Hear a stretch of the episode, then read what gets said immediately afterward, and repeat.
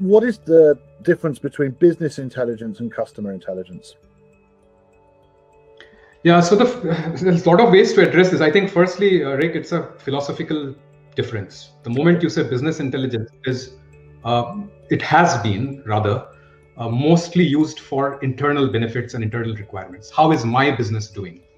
You know, how, if I am doing a sentiment analysis, I'm changing this around. How are how is my sales impacted? You know, if if my NPS goes to a certain uh, score, what is my correlate, correlation with my shareholder value? Those are all you know drivers we have seen in the last decade or so. Business intelligence, it's inward facing.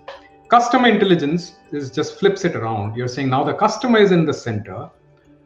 Uh, all intelligence nuggets are around the customer. It's not around your business, and it's a big, big change because how you structure your data, even you know how you structure your reporting and your dashboards are very, very different in a customer intelligence context, uh, and how you structure your teams, right? Right. Uh, so that's that journey we are seeing that from business intelligence has its value. We all do it. We have to do it for running our own businesses.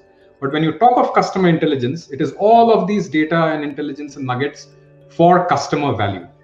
Well, you see, I think that's a really important point